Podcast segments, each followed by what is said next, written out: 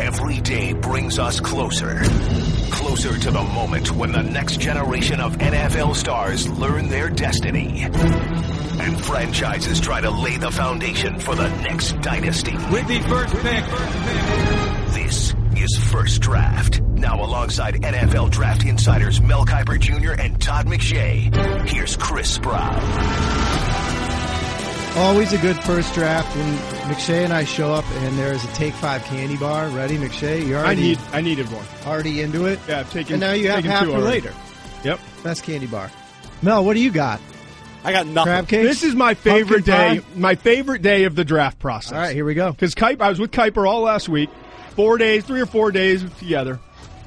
I know. I know who he likes now, who he doesn't like. All of a sudden, he goes down to to see, meet with Jon Gruden, preparing for the draft. I'm up here schlumping through all these Sports Center hits, and he comes back every year, and now his opinion on 15 to 20 players will, will have changed. His board will be completely changed. Uh, Gruden will strong arm him and bully him, and all of a sudden, in the matter of 48 hours, Kiper has completely different opinions on players. You really think I'm weak, don't you, Todd? no, no ability to battle anybody Let's, on anything. let's get a quick preview though, Mel, from on Gruden, just in terms of this quarterback class, because last week Yeah. in your mock Who- draft who's for the, the, Johnny first time, Manziel? Johnny Manziel. Johnny Manziel. I Every love single this pick. guy. Yeah, I will tell you who that is, Todd. Who? Chris. The guy that he is going to be champion the cause for, and he's going to be saying every pick they got to take this guy is one Patrick Mahomes. That's not surprising. Patrick Mahomes is Jon's He's- guy. He, that that actually isn't surprising, and it makes sense coming from a coach.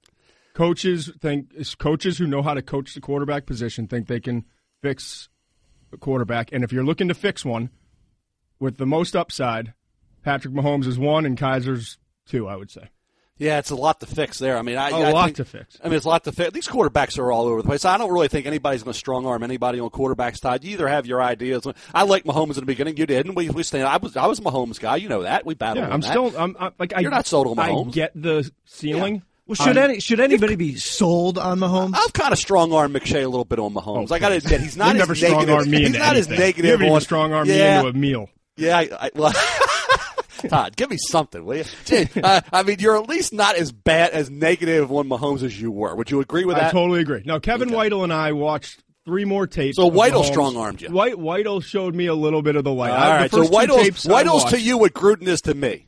right. I That's not I bad, watched two tapes of him in the beginning to get a feel, and knew I had to come back and watch more.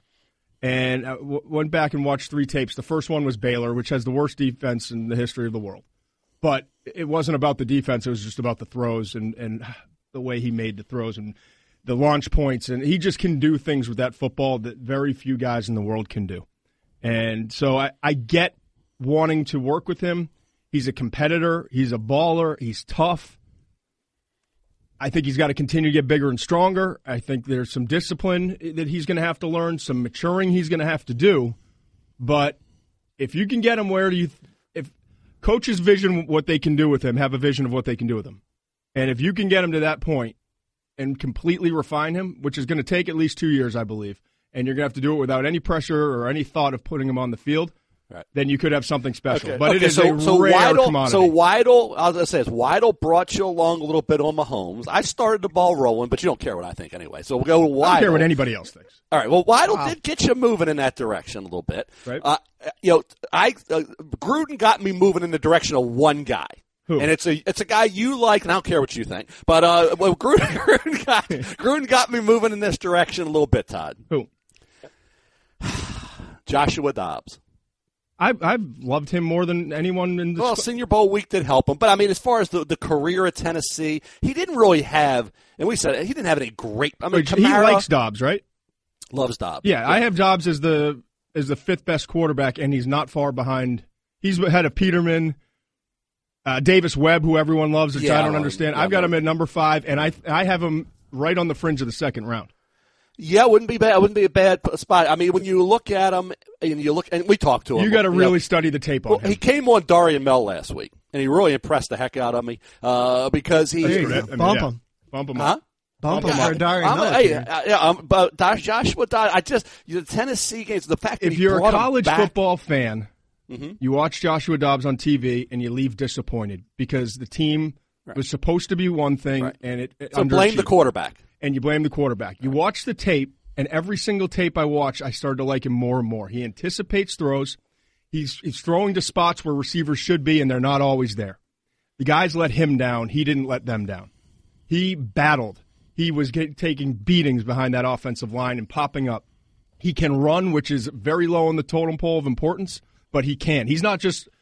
I think he's the fastest, most athletic quarterback in this class of, of guys who like legitimately play the position and I think he's a much better passer than than everyone thinks, and uh, in a pro style way, throwing to spots and throwing guys open.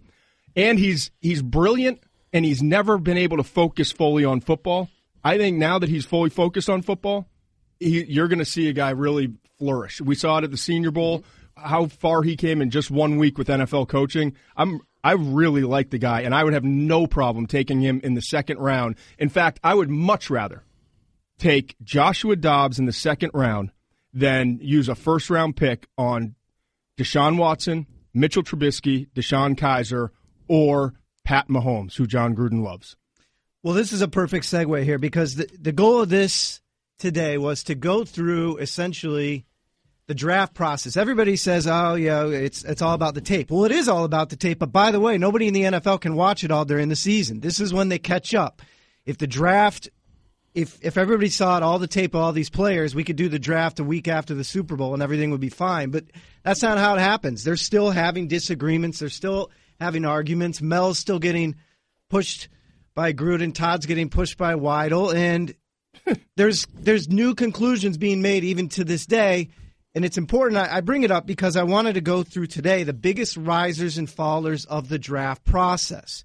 You had your rankings when Clemson beat Bama and we closed the book on the season, what have we learned during the process, being able to go back through all these games? Todd was just saying, just just this week went through more of Mahomes' tape. And I want to know what has happened for players between the middle of January and now the middle of April. And again, I, we've already hit some of them, but we'll just run through position by position. Who's risen and fallen a little bit during this process? QB, obviously, Mahomes, and Dobbs probably risers from where they were for you, Todd. In January, No is, question. is I mean, I Pete- Nathan Peterman for Pittsburgh kind of seems like to me the other one who's really popped during this process. I, I liked Peterman not this past October, the October before. When Wow. I, when I saw him, I mean, he's kind of been right there for me over the last two years. I saw him lose a game against Notre Dame in, in which he just he grinded, and, and I was able to watch the tape getting ready for it, and I just like he has a pro style about him. He has everything you want, including competitiveness, enough mobility, accuracy, timing, mindset, um, except the big arm. And so, if, if he can improve on his arm strength, I think you got you have a chance to develop him into a starter. Worst case, I think he's going to be a really good backup. So, I don't think he he may have risen in some people's eyes. I think Josh Dobbs, for me personally, is the player, and it, it was more so the tape than anything else, and just having time to really digest who he is. Uh, I think he's been the biggest riser in, in this year's class, and then Mahomes is without question. I mean, he just I think t- coaches get involved with him and say this is what we can develop him into. Mm-hmm. But you also have the the risk of how long is it going to take, and am I still going to be the coach here? Yeah. when we finally have him ready to Instant play. gratification factor there is pretty low. Mel, we talked to a few of these guys who've who've hopped up, and maybe Right. it is it is quarterbacks. It uh, it seems like everybody rises during this process. Has anybody kind of even stayed flat or fallen off during the draft process at that position? Yeah, I think a couple guys have. I think you look at Evans at Virginia Tech, a junior coming out early and left to kind of scratching your head. Why would you come out early? You're not ready. And he leaves Virginia Tech, and you know he's just all over the place with throws. He's just he's just not ready for the NFL. Another year, I think, would have really benefited him. Uh, he should not have come out. So I think his stock has fallen. I think also Antonio Pipkin at Tiffin was intriguing going into the Senior Bowl week. Thought he was a little taller than he was. Uh, he looked a little overwhelmed at times down there. But I, I'd say you know has dropped maybe that undrafted free agent category. But I would say the main one would be Evans at Virginia Tech for me. Let's jump to running backs. We talked a lot about quarterbacks, and I do want to get through uh, all these positions here. Running backs, it seems like you know the kind of the Fab Four, you know, where you had you know Fournette, Um, obviously, Christian McCaffrey. Um, Dalvin Cook, Alvin Dalvin Kamara. Cook. Yeah, they kind of held serve. Then you have a Foreman in there. Has anybody fallen off a little bit? Kamara has been kind of up and down. I think Yeah. you know it's hard to figure out who he is ba- based on the fact that he never had more than 18 carries in a game. He's got a history, transferred from Alabama, right? Yeah. Mm-hmm. And there's there's some off the field stuff, concerns about toughness on the field. I mean, there's a play against Vanderbilt where he he just it's a third and third and whatever, and he's short of the, the pylon by a couple of yards and opts to step out of bounds rather than lower his shoulder and, and pick up the first down. And you just want I mean that I know Vanderbilt you, you look down on Vanderbilt, but guess what? Those are the type of plays you have to Yeah. have in that game, in state game, any game. I don't care who you're playing. So there are concerns with Kamara. I think he's a second rounder when it's all said and done because he's too explosive to get to the third. But I, I just don't know that you want to use a first round value on a guy that you're going to have to work to keep happy. Questionable with the toughness and, and just enough questions there. But he, he really is explosive. So his stock has been up and down. I Well, think he's interesting though because this is again just to highlight the process. Had a great combine, and then it's another one. Hey, we got to go back to the tape and watch this guy a little more. Then you go back and watch a little more, and you don't love all of what you see. You, as you, lo- you love a lot, but not all. Yeah. Right. Um, a couple other guys I'll, I'll go through. Foreman helped with his workout. Yeah. Uh, you know, he's just he's big and fast. There are some gaps in his game. Lateral agility's not there, but for certain downhill power offensive styles, I think he's a fit on day two. I'm not going to say for sure second round like some people, but somewhere in that day two range, second, third round. Um, James Conner. Everyone knows the story as a football player, the more tape I watch, the more I just like this guy. I think he goes in the third round, where some people thought maybe on day three uh, earlier in the process. And, you know, to me, TJ Logan is another player who has benefited from the process just with, with his speed. He's only 5'9 and a half, 196 pounds, but that 4'3'7, the agility, the explosiveness, showing that he can catch the ball as well as you hoped that he could based off of the tape. I, I just think that he's a player that has ascended from late rounds to maybe early on day three. Mel, one more running back to throw in here. I mean, Joe Mixon. It seems like we we kind of are where we began with him, where you know he's off some boards completely, uh, and the talent is obviously significant, and it's just a matter of who has the will slash willingness to be able to deal with some of the the pushback, and which is totally fair. Do you think he has kind of stayed flat, or where have you seen him through this process? Obviously, a big name. Yeah, up a little bit from where the third or fourth round projections, not Yeah. the first round. I don't think he's going to go in the first round. The first round ends around 11 o'clock Eastern. You have to wait until the next night. That's a lot of time. I mean, that's you're celebrating your first round pick. You got Thursday night to do it. You're not going to have that situation there. Then you got to wait till Friday evening to start day two. When you make a pick in the second round, the next morning comes real quick. Day three pops up real quick. So I think day, day uh, round two for Mixon. But I think the guy that I think has risen the most is Christian McCaffrey. From where we were to where we are now is no. It's like night and day. I mean, there was talk about New England getting him in the first round at the end. Then it was Green Bay. You know. Then it was. point. I kind of even And he forgot. was and he was yeah, banged Kansas up City. last season. There were all these teams in the end of the first round. The top could- 50 pick you felt good about, but not certain even in the first round. Not yeah, he's, certain. top, he's a top point. ten guy, maybe. He's a top Potentially. ten potential Potentially. top ten pick, and I mean, you know, he's one of the safest picks in this draft because Clean. you know he's a heck of a running back. He's got great hands. He's a route runner, and he comes from Stanford, which is a pro offense with David Shaw. He's one of the two done or it. three best slot receivers in this draft, I would Yeah, say. he's a punt returner, kick returner. We've talked about everything, and his bloodlines and everything. I mean, right now, Christian McCaffrey, you can make an argument, is one of the best five, six players in this draft in terms of being the safest pick and one of the best pure football players. Sounds like So, Gruden likes him. Yeah, Gruden must love him. that has nothing to do with. Gruden. I've been saying this for, for I'm weeks. kidding. Yeah, I mean, you guys are idiots. Uh, uh, uh, I mean, you're, you're taking this a little too far now. Uh, in terms nice. of It's a McCaffrey, three cone. we got under Kiper's you did. You did with the McCaffrey thing. But don't tell me guys that I've Hey, liked what, all about along. 10 minutes I'm- in? I yeah, love Don't it. tell me guys I've liked all along. All of a sudden, I'm jumping on the I was getting bandwagon. annoyed that you weren't getting annoyed. Hey Mel, let's you jump now did it, to let's jump now to wide receivers. A guy that you've liked all along is Zay Jones, or is it John Ross, who's the biggest riser since January? We know John- Ross with the time, but Zay Well- Jones seems like a big one too. Yeah, Ross with the time, Chris, but Ross has those injury concerns. I love Ross. I mean, Ross is a heck of a player. Is he, can he stay healthy? And I think that's the only issue. He's the best receiver in this draft when he's healthy, uh, by far. He's the fastest. He's great. He's a great player. He's a kick returner. He's got all that. Can you keep him healthy? So you can put him number one if you want to take a chance on durability not being a concern. Zay Jones, yeah, I think that all those catches, the 22 against South Carolina, people say were manufactured catches because of the offense. Senior Bowl week, he didn't get great separation, but he made, like Mike Williams does, contested grabs. A lot of those throws were contested. He caught the ball. He's a great kid. I love the fact that in the South Carolina game, after he dropped the pass, he blocked his butt off the next play. And that showed me a lot uh, in that game. So I like Zay Jones. I do think he's improved a lot during the process. And I do think I, what happened with Chris Godwin, Penn State. You went back and you had to reevaluate after that great combine, so I think he's helped a little bit. Amara Darboh had a good year. Todd, you watched Michigan a a lot. You saw Ohio State a lot, like Michigan a lot. Darboh had a good year, and He had Darboh a really good year. tested pretty Chesson well. was supposed to be the, Yeah, the go-to yeah. guy, yeah, and Darboh Darboh's kind of moved up. ahead. Darboh right now I have as the ninth, tenth, eleventh best receiver in this draft, so Which is I, li- I late like two, him. early three range for him. Yeah, he's a nice player. He's a little under the radar in terms of the major college guys uh, that have helped themselves. Uh, you know, a guy that's sneaking up a little bit is Isaiah McKenzie from Georgia. Love but in terms him. of the pro- he just made my all-satellite team. It's out on ESPN.com Okay. right now.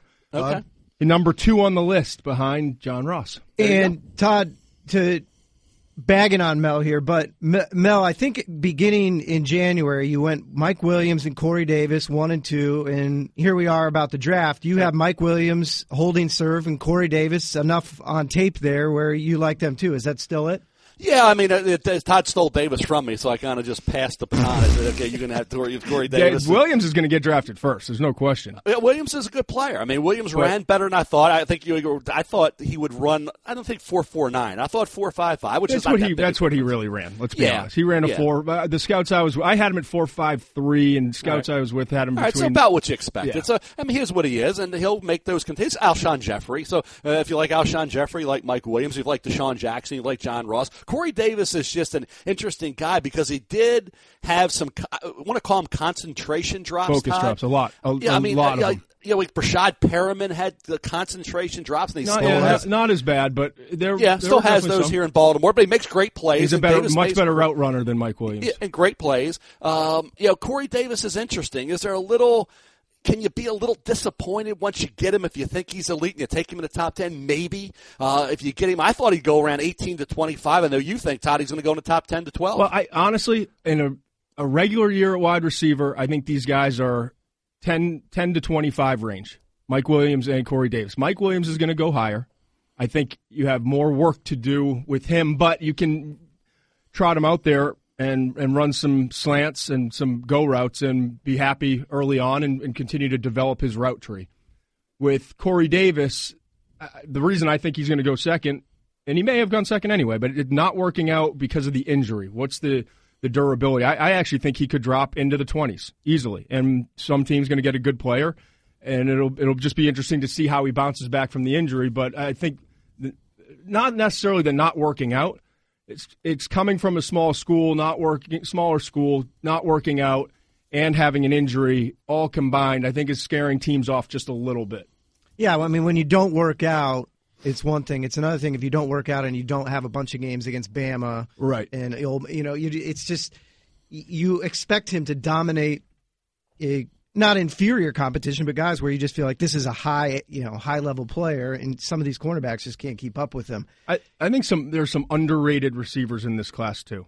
And Mel touched on my one of my favorite guys in the class in terms of a day three uh, steal. I think could be Isaiah McKenzie. Six return touchdowns in his career, explosive after the catch. He's tiny, but he is tough, and he gets off the line of scrimmage. Carlos Henderson, a lot of the similar traits. Explo- he's bigger. Tech. He's almost Yeah. six, he's five eleven and change, close to two hundred pounds. Um, he ran in the four fours, explosive return specialist, can get vertical. Can I think might be the best run after catch receiver in this class, but he's immature. He's got a lot of life skills to learn. You don't want to drop him off at, in New York or D.C. or somewhere like that. He he would fit better in a you know Kansas City or somewhere in the Midwest where he he he doesn't even have his license. He has to get driven around. He's Detroit a guy who's just good, maturity is going to be an issue with, with him. But I think he's one of the top ten receivers in the draft, and probably is going to be drafted between ten and fifteen in terms of the wide how the wide receivers stack. Mack Hollins from North Carolina, special teams ace, 6'4", 220, 4'5 speed. I think this guy's very much underrated because of the durability issues he's had. But if he stays healthy, which can say for everyone, but if he stays healthy, he's got a chance to be a steal in the third round range. And Josh Malone, he's he's not polished coming out of Tennessee, but he's tall and he's fast and he can create after the catch and get get down the field. I think for the right team, if you got him on like a Pittsburgh in the fourth round, third, fourth round, I think I think Malone brings a lot of value. Yeah, a couple guys that I just uh, an enigma in this draft is Malachi Dupre from LSU as the quarterback. They're tough you know, to player. evaluate. Yeah, he's he's a guy who's going to probably get him at a point where you didn't think you ever would going into this year, and I think the, the lack of a quarterback at LSU affected him. Chad Big time Williams at. Grambling. I mean, there's going to be people going back to his high school tape. Yeah, Chad Williams at Grambling. He didn't get invited to the combine, but he had a good Senior Bowl week, good year. I mean, I think he's the kind of guy you take late. We'll be talking about him probably on day three, Todd, that has a chance to make a Yeah, football team. All right, we got to hustle a little bit, but we've hit a lot of the premium positions. Quickly on tight ends, it seems like everybody's risen. It's we're talking about this is one of the most loaded classes we've ever seen. I'll throw out is maybe Evan Engram. The possibility of him sneaking into round one is that you know, a biggest riser. Who has it been uh, for you, Mel? Engram definitely, uh, based on you know going back to it. I'd like guys to go back to their senior year. Uh, he didn't come out last year, could have. Goes back and, and, and had a good year and had a good Senior Bowl week and tested amazingly well with that four four two. So yeah, he's the kind of guy that gives you just enough. I mean, some of these guys just can't block. So I guess you, if you want a glorified receiver with some of these guys, Engram will at least try. Jake Butt will block. It's a shame he had the injury in the bowl game. Uh, Makes him a faller, unfortunately, Yeah, I think I think when you look right now, Gerald Everett obviously he can't block, so he's going to be limited from South Alabama. But I think it's going to be interesting with Evan Engram. I think he can go late first, at worst early second round. Adam Shaheen from Ashland is a player. I, I don't know that he's an underclassman. Couldn't play in the Senior Bowl, but he had a good workout at 278 pounds, six six and a half. Uh, ran a four seven nine, which is a really good time for a tight end that size. Obviously, he's massive. He's the biggest tight end that we're talking about in terms of top 10, 15 tight ends in this class. Um, he, he to me has risen more so just because people have had time to watch him. I mean, I had scouts that told you, text me in October, November, saying you got to watch this guy. He's for real. I said I'm really going to spend time watching an underclassman from Ashland, but uh, but it were they were right.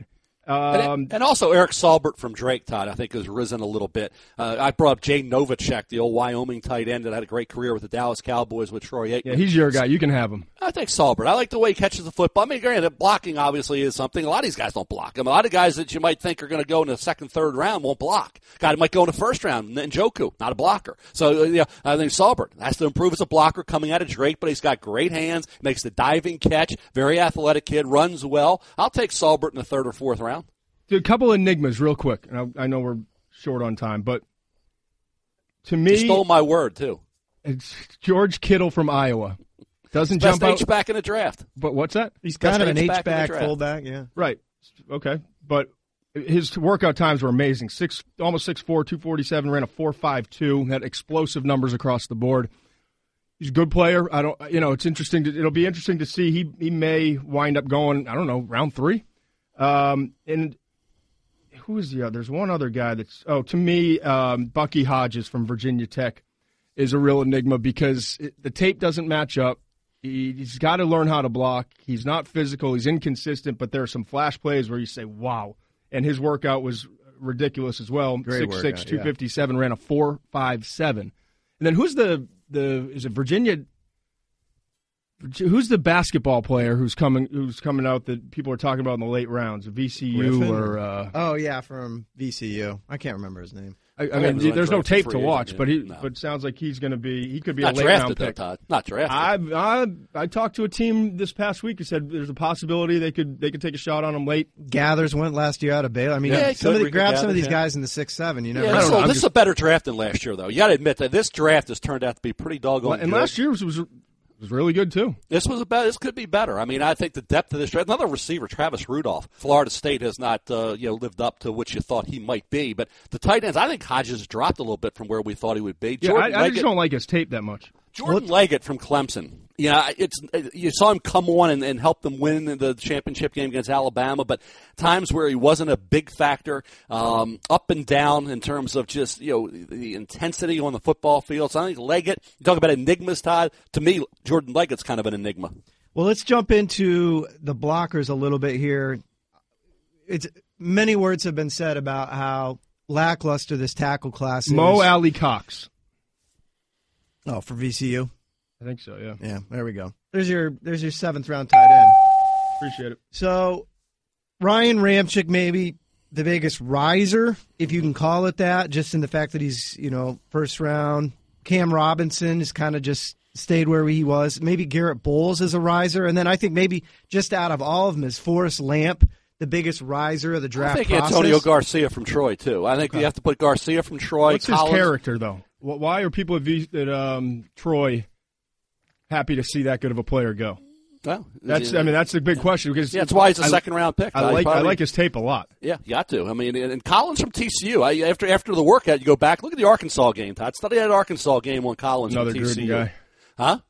Nothing. I'm messing. What'd you say? I said there must be another Gruden guy. A third or fourth rounder. We're not talking about in Tampa time. Yeah. okay, we're not talking about third or fourth round picks in Tampa time. It's first rounder. So let's get real. What about the the ultimate sleeper here, Mel? Is your boy from uh, Kutztown State, Jordan Morgan? He's not a sleeper. I think you know the fact that he was All Star games. Everybody talked about him. Uh, he's not uh, Julian Davenport Bucknell. You thought he'd be a little better mm-hmm. than he is. He's got to get a lot stronger. Uh, I think the enigma, if you want an enigma at the offensive tackle spot, he might be a guard. Is Zach Banner from USC? Huge kid, but boy, I'll tell you what. Can he, can he handle quick guys? He's going to have to probably be a guard, but he's an enigma to me. I think Taylor Moton, Western Michigan's improved to the second, probably the third round. I'll tell you the guy, Todd. Yeah, he's the right most, the edge, second, third. Yeah, the guy the most underachieving offensive tackle for the talent he has is Roderick Johnson from Florida State. Yes, I agree. He's tough to watch on tape because he's so talented and just hasn't tied it all together. Lunger leaves his feet a lot. He's frustrating because you know there's a ability there. Um, Jessamen Dunker, former Florida transfer, I believe. Oh, there's a wide Should have played basketball. He, he, is highly talented and a, a, real a lot of issues. Let's put it that way. And um, there's no oh Will Holden as well from Vanderbilt had a had, I thought had some really good tape at times. Tennessee game really stood out, and I, I think he's got some ability. I'm talking mid round players yeah. here. I love Dion Dawkins. Uh, Dion yeah, Dawkins Dion's from Temple. Uh, yeah, like him. I don't. I would write off tackle for him, Todd. I think he could maybe be with the right team. He's got longer arms for six, just under six four. He's got long, yeah, long arms that you have to have, and I, I just love his attitude. And I think he can. Obviously, at guard, he'll be fine. Uh, I'll give you your guy Eluemunor from Texas A&M. Everybody's kind of on him as a second yeah, he, or third round guy. The long term development. Yeah, developmental guy. Uh, you know, so and at center, there's not a lot. I, am not excited about Where's any. Where's Elflein going to go, Mel? I'm not. I mean, probably third or fourth round. I didn't realize until I kind of put up that board we have in that in the NFL room, and you can really see it in front of you. I didn't. I, it just didn't dawn on me because of tape, tape after tape after tape, putting guys in grades and just moving on. The center class is atrocious this year. No, it's not. Nobody emerged. There's a lot Elflein's of guys. a good player, but he's a he's a third rounder. He's okay. Pocic, I mean, he's, uh, Pocic, yeah. people talking about the second. You can have him. Elflein was underwhelming as a college center to me, Todd. I, I, Pocic, no, I mean Orlosky, West Virginia. Pocic had a better 2015 than 16. Yeah, I mean, I'm not. I, I don't know if you get a center taken until day three. All right, defense. All right, we got a we have a sprint, about a ten minute sprint on defense. Wow. Biggest riser for defensive ends during the draft. I'll, I'll nominate Solomon Thomas. Am I am I there, Mel? And who's the biggest faller? Whew, Thomas a good... is a defensive tackle. I mean, that's that's you the think, reality. I think yeah. he's a I think he's a three technique. Yeah. Biggest riser. I don't think anybody essentially rose. held serve. Yeah, I don't think anybody at defensive end rose that much. I think you know, Taco Carl, Charlton seemed like he, he was moving up, and rose then, and then he rose and then he fell when he ran at four nine two. Yeah. So then he ran a four eight four to his pro day. But I think he rose, fell, and he probably still is in the late Jordan 20s. Willis. I'll say, yeah, Willis probably because of the workout, and he did have decent production Incredible at Kansas workout, State. Actually. Uh, Trey Hendrickson at Florida Atlantic, I think, through the process. All star game. Uh, you didn't have the mm-hmm. long, doesn't have the length, but I tell you, the kid gets off the ball quick. He, he brings a lot of intensity. He's, he's a, got some natural yeah. pass rush ability. He's, he's is a, it, he's a crazy man. Is it fair to say maybe Malik McDowell has dipped a little bit based By on far. your initial oh, assessments God, yeah. because of Definitely. the motor? And I'm going to Chris I mean, Jones him. I'm just going to stand tall I'm gonna I'm gonna take a beating on the on draft day. Everyone's gonna say, "Oh, you overrated Malik No, no, no, Todd. It's and not, then, it's ne- not, and then next no, year, see- everyone's gonna be like, no, "Oh, Malik, no, Malik no, no, pretty no, good." no. See, see, Todd, you're spinning it where you can't lose. See, that's that's that's. Well, that's I learned from the best, sca- Mel. That's a sca- exactly. Say, hey, I, hey, Todd, if you learned Spin anything, master. I'm proud of you, pal. Uh, I wonder well, why you now- live near DC.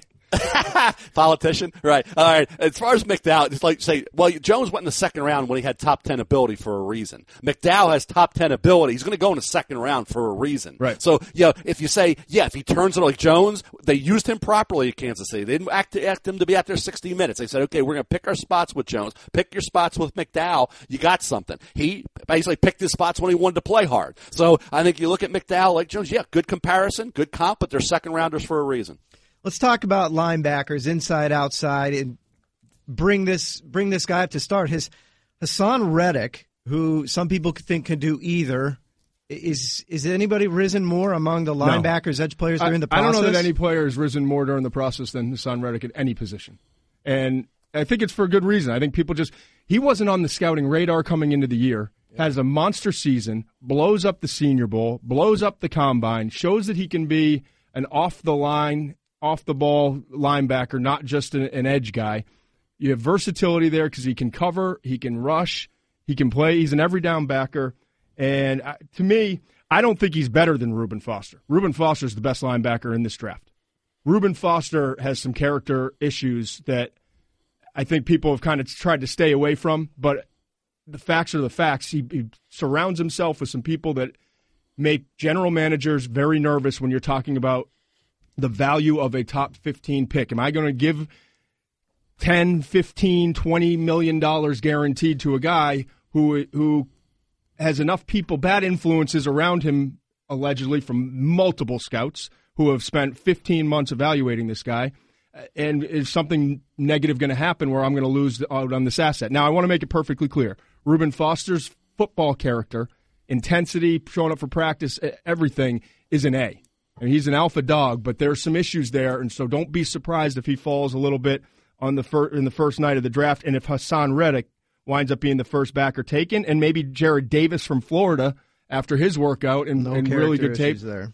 wa- and- and great character winds up going ahead of Foster as well. Yeah, two SEC guys as well that I think have risen. Zach Cunningham from uh, Vanderbilt highlighted him on ESPN.com during the year. You can check all those out, by the way, if you want to go to the guys that rose, rose on a sat on, on a Saturday and guys that were under the radar on a Saturday. Check that out. There's some When, interesting when he's players when he's there. not spinning, he's marketing. No, why not, right, Todd? And uh, so Hey, Zach I like Cunningham. Zach Cunningham, Vanderbilt, and Duke Riley from LSU. All the kid does is make tackle after Totally tackle agree. after tackle. I mean, he's a baller. This guy goes out and plays football. And if you're talking about Duke Riley, put the tape on, and you can't be disappointed in what you see. Special teams eh? ace. He, I mean, he just got lost behind a bunch of good linebackers that have gone on to play really well in the NFL, and, And- finally got his shot and was awesome this last year. And perhaps just in terms of the entire draft process, let's go from say even December till now. Bigger bigger faller in terms of pass rushers, edge guys, linebackers than Tim Williams from Bama.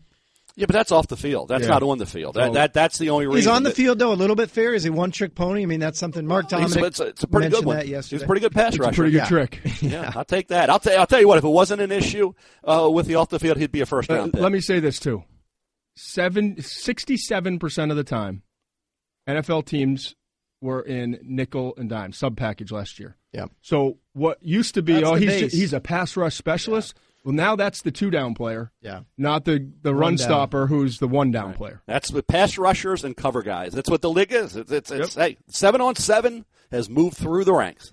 So, cornerbacks, again, this is a loaded class, and there's been multiple risers here. I'll throw out maybe the biggest riser is at Gareon Conley. Marshon Lattimore out of Ohio State had a little bit more of the pedigree, a little bit more juice going into January. Conley's workouts, and then again, those workouts lead to, hey, let's go check this guy out a little bit more. Seems like he's got he's he's had the the most velocity uh, upward lately. Is that fair? No, no position is governed more by the stopwatch than cornerback. Yeah. and we see it every year. And I, I don't even fight it because I think it's important. I, I really do. And this year we've seen more movement because the the some of the best guys on tape, like Teez Tabor, ran some of the worst times. Four sixes at the combine, four, low four get sevens at at the pro day, and And then we also had Sidney Jones, who was one of the two or three best cornerbacks on tape, have the injury at his pro day. So now you've got two of the top guys when you're just evaluating these players on tape falling. And Kevin King, who wasn't as good as Sidney Jones on tape, but is a re- still a really good press corner. Gareon Conley, who's not as good as Marshon Lattimore on tape, but still is a really good player. You're talking about second round grades on these guys. And Kevin King goes out, 6'3", 200 pounds, runs a 4'4", And I was just looking at his number. He ran a 6'5", something shuttle, a 3'9", something short shuttle. I mean, his workout was ridiculous. Mm-hmm. And, and Conley wasn't quite as good with the workout, but it was still, you know, outstanding across the board. So those two guys, in my opinion, have moved up more than any other corner – in this class. And that's probably come in terms of moving down. I don't. It's not a shot at the tape, but And that's Akello- come at the cost of maybe a Marlon Humphrey. It's an incredibly volatile position. If you look at the ratings boards of everybody, Todd, it, I, they're they're up and down. Uh, Lattimore's down now because of the injury issue and the durability concerns. That's what's going to hurt Lattimore. Yeah, is the one year hurt. guy. He'll be the top three pick, though. What's that? He'll still be a top three pick. Top three top- corner. No, top three Yeah. pick. Oh, interesting. A Lattimore you're talking about. Yeah. Okay, Yeah. Marshall- yeah, I just think the injury concern is there with him. How about Kevin King, Mel? I Kevin mean, King's the had a good length year. is I there. Obviously, amazing times. Really, Kevin that King had a good year and he's got length and he had a good and he, and he would th- stick his nose in there. He wasn't a, a corner who would not tackle. So I think Kevin King. Akello Witherspoon is one that I watched recently. Colorado. that I had from Colorado. I hadn't done a, I, I hadn't done tape on. I had seen him watching uh, Chidobe Chidobe Awuzie. Awuzie. hmm Awuzie, is it? Yes, it is. Not what the Cheetah Bay is. Awuzie. Great hands. Okay. Um, Witherspoon, six three, six six two three quarters, 198 pounds, ran a four four five, and had an awesome workout. And he's a pretty good player. He's not. He doesn't like. He's, Mm-hmm. He's not real aggressive. He's a buffet tackler. Yeah. Picks and chooses, Mel. Yeah, yeah, he's a cover guy, not a not a not a run support guy. Exactly. He ain't going to throw his body around too much, but, that, the league's about covered. And he'll- exactly. and he'll, be a second round pick probably. I was going to say I have a third round grade on him, so it wouldn't shock me. Yeah, and and I think Desmond King's interesting at Iowa because he has some versatility. I think Adoree Jackson's the most one of the most intriguing guys because I think he'd be an offensive player too. He's a great punt returner. He's improving as a corner and has a lot of work to do still, but He there's a lot of easy speed. lot to work with there. I would And, and, and, and you know the best cover corner in this whole draft. It's probably going to be the seventh or eighth taken, but without question in my mind, the best pure cover corner. You're going to say Jourdan Lewis. Jourdan Lewis, and he's slow by cornerback Some standards, and he's small, and he doesn't have the long arms, and et cetera, et cetera, et cetera. He's going to be a darn good. And I'll tell you, a guy, Slot Todd, cover corner. he may well be another guy. Could be a Tavon Young slot corner, and I, I love his ball skills. Is Damontae Kazee Yep. from San Diego State? You know, Mel, you brought up He- Adoree Jackson could play offense. It's funny because John Ross moonlighted on defense early at Washington, and they ended up sticking him mm-hmm. on offense. And Adoree Jackson is another guy who could have gone the other way. It's interesting. Guys, we got to hit safeties real quick before we cap this. You two talking to the possible number one pick, Myles Garrett, but safeties, Jamal Adams seems like he's held serve. Malik Hooker seems like he's held serve. Jabril Peppers was an enigma going in, still still in that category. Uh, Todd, who has risen the most? Who's fallen? Probably Obi Melifonwu from uh, UConn. Just he, he had a, a great workout. Incredible workout. I liked his tape. I, I thought he was a second rounder, you know, mid late second rounder, and I think he's worked himself into the top forty. What about you, Mel?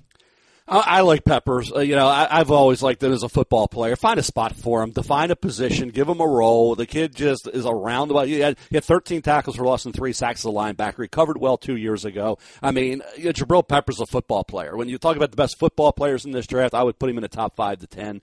Um, Josh What Budda Jones, Baker, Mel. Budda Baker would be in that second round group. I think, you know, you talk about the Peppers as a guaranteed first rounder. You talk about Baker more as a second round pick. I think Josh Jones, NC State, a good year, and he tested incredibly well. Todd. Marcus From- Williams, Utah as well. uh, yeah, 43 and a half vertical there. Uh, I think when you look at uh, at Jamal Adams, I think running that 4-4-5 as opposed to the 4-5-6 gets him back when you evaluate just the best football players. It takes that red flag off, even though he only had that 31 and a half vertical. I think people now will push Jamal Adams up and make him the top safety now when there was some debate whether he would be after running that 4-5-6. Uh, and like I said, I think I still think Peppers is a lock first rounder. Uh, I know I have a higher grade on him than Todd does. We'll see what happens. I think he will be a for today's NFL. I think he'll be a heck of a player. Well, we got risers and fallers for pretty much everywhere, everybody except for long snapper, and we made you suffer through that last week. So We're going to take a break. Mel and Todd are going to talk to Myles Garrett, and then we will hit Mel some of talks your to him, mail. and I just I just decided to pepper him with a bunch of strange questions. We'll do that after the break. But first, whether it's a first or seventh round pick, drafting the right player is the key to success. That six foot four wide receiver or speedy edge rusher can take a team to new heights. Same goes for your business or department. Finding the right talent makes all the difference. When you need to hire, where do you go to scout talent? And you can't find top talent by posting your job to just one site. You need to post your job on all the top job sites, and now you can with Zip Recruiter. With Zip Recruiter, instantly post your job to 100 plus job boards across the web, and that includes social media networks like Facebook and Twitter. You do it all with one click.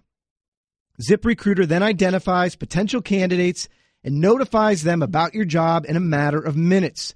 No more countless hours searching. ZipRecruiter does the searching for you. You can select, screen, and rate candidates all in one place with ZipRecruiter's easy to use dashboard and find the right fit fast. Don't get stuck without the right lineup. Discover today why ZipRecruiter has been used by businesses of all sizes nationwide. And right now, our listeners can kick off their hiring on ZipRecruiter for free. Just go to ziprecruiter.com slash first draft. That's ziprecruiter.com slash first draft. Try it for free today at ziprecruiter.com slash first draft.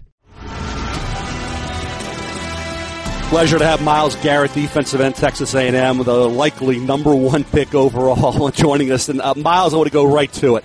Clear cut number one. You got Jonathan Allen, Alabama. You got Solomon Thomas, Stanford. Two excellent defensive linemen. Yet you're the guy, and you know with that comes expectations, pressure to produce. That everybody's going to want you to lead the league in sacks. You ready for all that, Myles?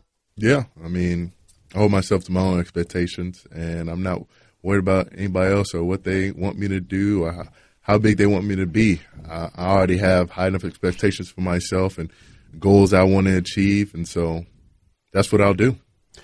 When you think about past history of the NFL, great pass rushers, current stars like Joey Bosa and Ezekiel Ansah, Jason Pierre-Paul, Jadeveon Clowney, uh, do you pattern yourself after anybody? Is anybody you've studied of the guys from the past or the present, Myles of the, the elite pass rushers in the NFL? I've studied many. I mean, the guys you've named, I've studied them up and down. Even you know further than that, like you know Derrick Thomas, uh, LT, Deacon Jones, Reggie White, Bruce Smith, uh, Kevin Greene, just all the greats, and just just learning the game and the things they, not just the athletic ability and how they bend the edge, but you know, how they move their hands and you know, just the setups they use to make it easier to, to beat the man. I want to go to bending the edge, Myles, because I brought up speed skaters that get so low they're almost it almost looks like you're on the ground coming. How did you ever become that agile, that flexible at six four and a half, two hundred and seventy two pounds to bend the edge like you do? Well, I had started doing it after I saw some tape of Von. I started really studying Von and saw he, how he did it a couple of times. He'd set him up with the jab step, and uh, he'd give him a little shake, and then bend right underneath his his hand, so he couldn't even get a, a touch on him. And so he had a direct line at the quarterback, and I, th- I was just you know, wondering if I could do the same thing. So I came out to practice a couple of times and just kept on working on, it, kept on working on. I saw that I was getting pretty good, and then I started using it in practice against you know my O line and my left mm-hmm. tackles, and I just kept on trying to refine it until I was you know got good at it. There you go. And you know, there's always the bust factor in the NFL. Great players have gone number one Myles and have not lived up to the potential. What do you think is a key factor that determines whether a player that is viewed as tremendous, great prospect, automatic Pro Bowler, what is the factor, the key factor that determines whether that player, in fact, ends up being a disappointment or a bust? Just don't get caught up in your own hype, whether it's on the field or off the field. You got to prove yourself every single day, and it's your resume is you know a fresh slate right from day one. So you have to make sure you come in and work, and you have to worry about what anybody says. Uh, that's you know, they'll change their mind as soon as you start making plays on the field, and your work ethic will be seen, you know, from day one. I want you to address, Myles, some of the criticism out there. If there was any critic out there of Myles Garrett, they'll say, well, and they say this about a lot of pass rushers. You can run at them, run away from, whatever it is. Handling your run responsibilities, not being a one-dimensional pass rusher, is just firing off the edge, trying to get after the quarterback. Being a defensive end who can handle the run responsibilities. How do you feel about that criticism? I wanted you to address that today. I feel like I grew as a run defender every single year, and uh, I had uh, know a couple injuries that sidetracked me and slowed my progress. But I feel like I, I made strides every single year in being more stout on that uh, facet of the game. But I feel like I've, I've gotten pretty good at it, and I could be known as a, a run stopper and a, a, a pass rush specialist. All right, enough of Kiper already. Let's uh let's go a little speed round here. Just gonna ask you some quick questions. Give me a it can be one word answer, can be one sentence. We'll just keep it going. Best offensive tackle you faced during your career at college? Uh, there was Tunsil and there was Shon Coleman who were pretty good at uh, pass blocking.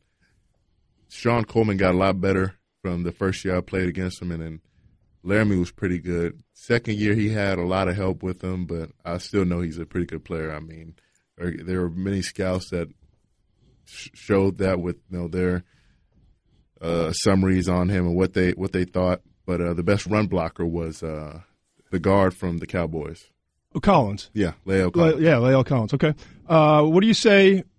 Because you're a guy that everyone wants to focus on. You write poetry and, and your love of dinosaurs and all the different things. What do you say when NFL teams or scouts or anyone asks you, you know, do you do- do you love football as much as you know the other guy because he doesn't love all, have all these other things in his life? I mean, just because you love other things doesn't mean you can't love, you know, one thing a lot or just as much as the other. It's kind of like, I guess when you have kids, uh, you don't love one more than the other. You love them all the same. It's just Some days you do. it's a it's a different kind of love, and you just you want to be successful, and you're passionate about everything you do. All right, hypothetical situation. First day of meetings, you're going in the defensive line room. The first row is wide open. You sit down. You're the first one there because you want to make a good impression. Veteran walks in, established guy, starter, and says, "Hey, move over. That's my seat. I always sit there." What do you do? I move over. Good, good answer. Quarterback you want to sack the most in the NFL. Tom Brady, Highest moment of your career at Texas A&M. uh, goal line stand against Arkansas, What year?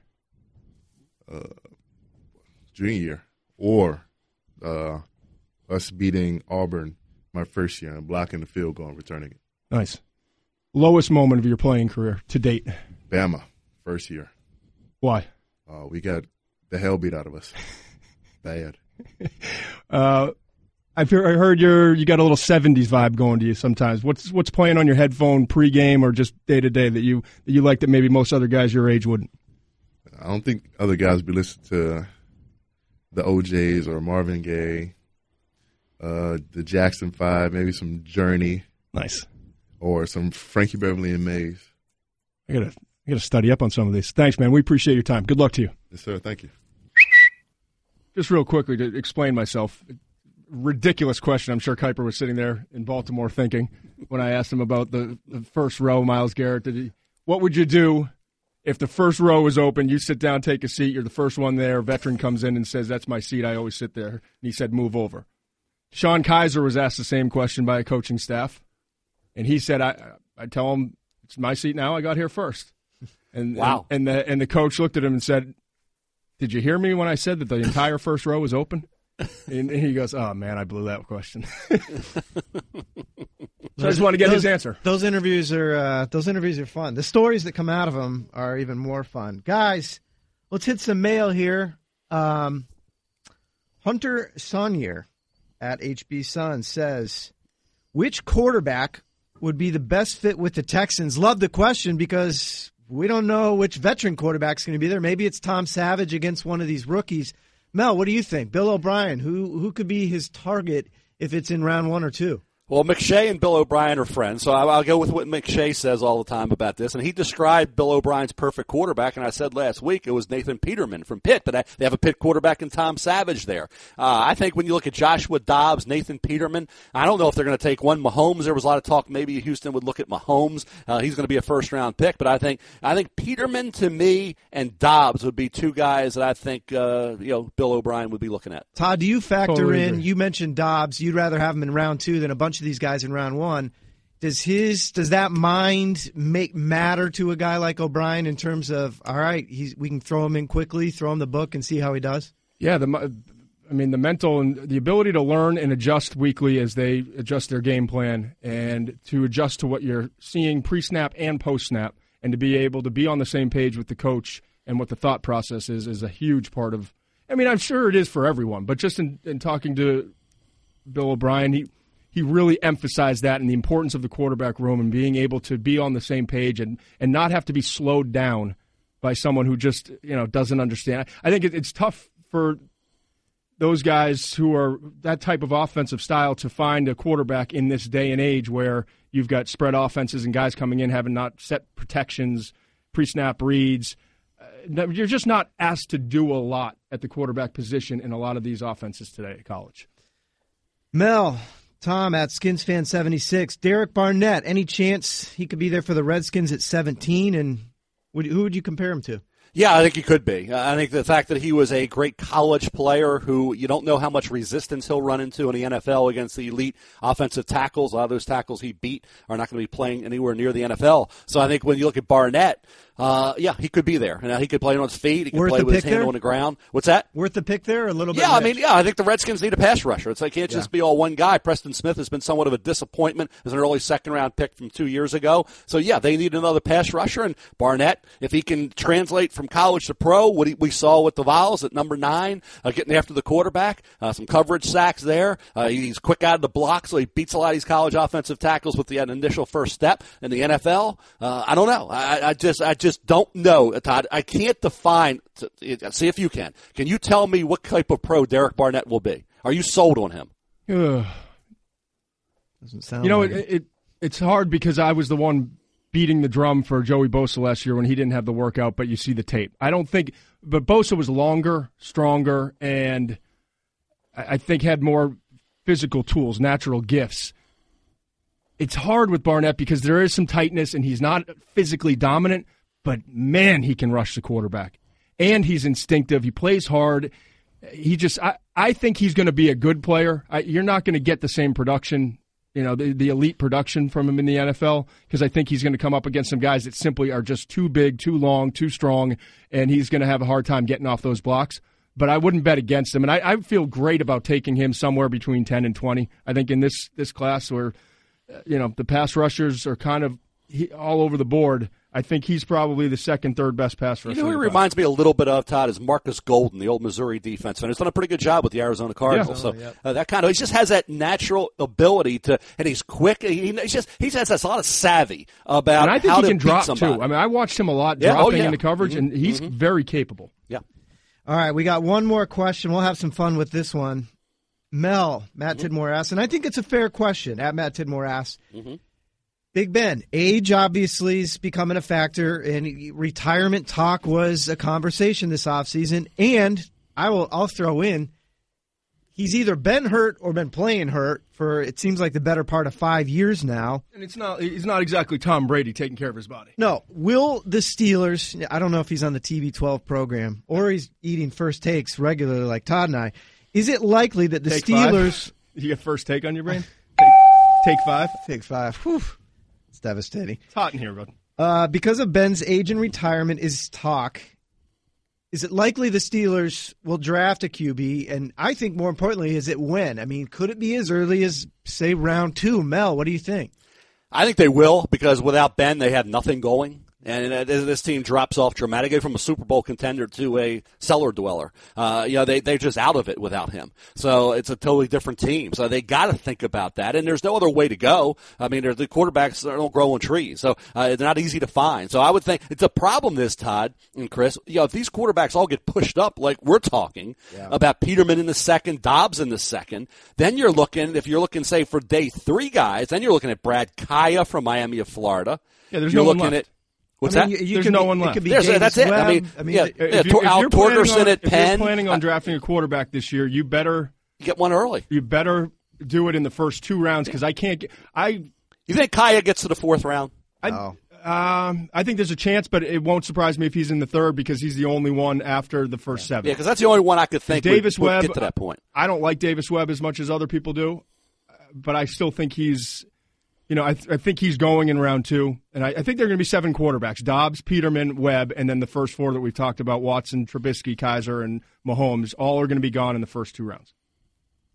Yeah, if you get past, if you get past a certain point, if you even maybe even round three, suddenly you're in this realm where you're looking at a Chad Kelly who now is hurt. You're looking at a C.J. Beathard. You're just looking at these guys that you're not even well, thinking well, they, starters. The Steelers just, I don't know what the, I haven't looked at the contract, so I don't know if it's one of those where they can get out of it easily, but they just re signed um, Landry Jones. Yeah.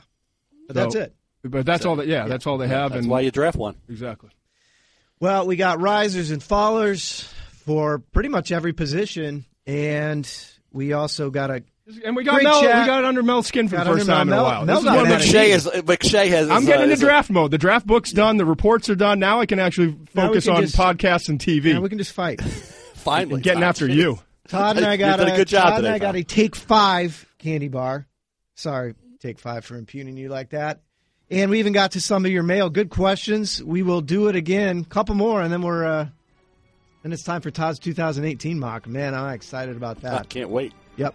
We will uh, do it again soon. That is First Draft for this week. Thanks for listening to First Draft. For more great podcasts, check out espn.com slash podcenter.